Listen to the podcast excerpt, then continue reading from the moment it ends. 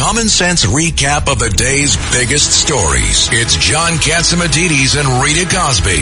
Cats and Cosby on 77 WABC.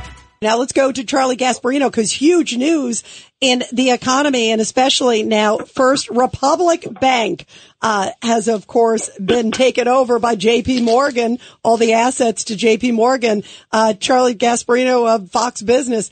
What, what was your reaction to this and what does it mean?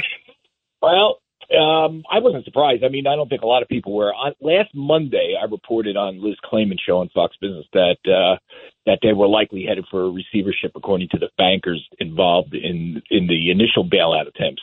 Uh, that that was a scoop, no doubt. The stock went down on that.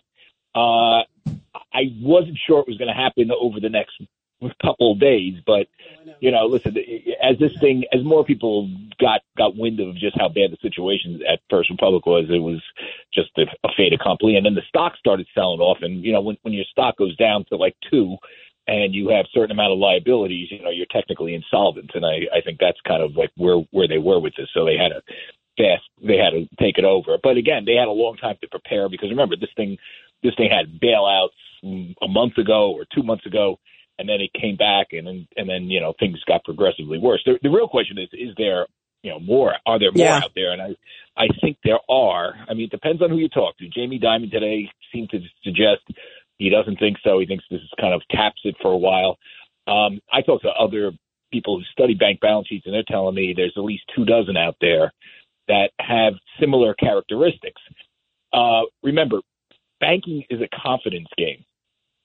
So if you're worried that your bank holds a lot of crummy real estate, particularly commercial real estate, which is you know not doing well right now, uh, you know there could be people that pull money from these banks, and that could cause a bank run. And if they have the similar characteristics of these other banks, including you know the underwater uh, capital a- assets that everybody has, on top of the fact that you have a lot of loans in the commercial real estate and real estate uh, area that that may not be doing well um, you know, you, you, you can have like more, more, more government takeovers.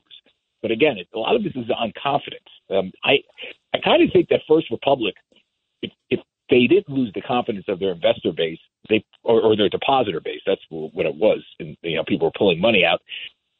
You know, they might have survived. I don't, I don't know their balance sheet that well, but people who looked at it said it was crummy, but it wasn't like you know, wasn't well, Lehman Brothers crummy. So, I did, you know, it's relative. Uh, you know, Charlie, I did business with both Signature Bank and uh, both uh, First Republic, and they both were. Well, First Republic had has great assets. I don't see any problem with the assets at all, but they lost the confidence and they lost deposits. But I think the Fed and the Treasury should have done a better job than just wiping out the entire bank. Well, the bottom line, but the problem is, John. Listen, I'm I'm not I'm not in the business of defending Janet Yellen. I wrote yes, a yes. column in Sunday's Post, which basically said how inept she's been, and both her and the and the, the rest of the banking regulators.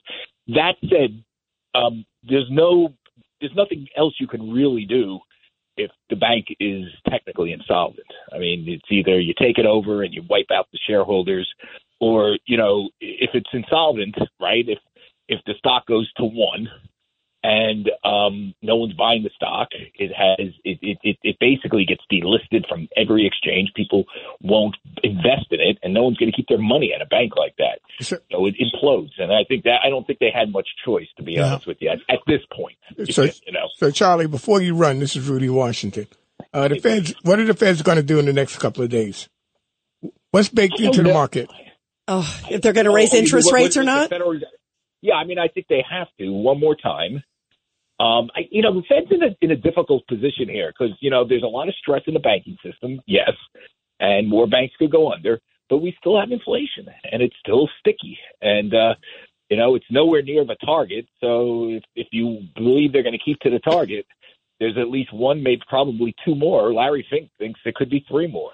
Uh, you know, the head of BlackRock, and he's a bond market expert. So, um, you know, I, I find it. I think we're going to get some language though that suggests they're you know they may they may pause just to keep just to just to make the, the markets just to throw a bone to the market. But if, if inflation stays at four percent, and there's reasons to believe it's still way Char- above the. Uh, Charlie, What a I mess. don't, I don't want to, I don't want to complain. I don't want to say the same old, like I'm, I feel like a broken record. You bring down the price of oil, inflation goes away. But they're not yeah, doing the that. price- They're the not. Price of, Real quick, Charlie. Oil is the price of oil is down, and we still have inflation. Yeah. I mean, it's bet you know that's the problem when it gets embedded in the system like ours.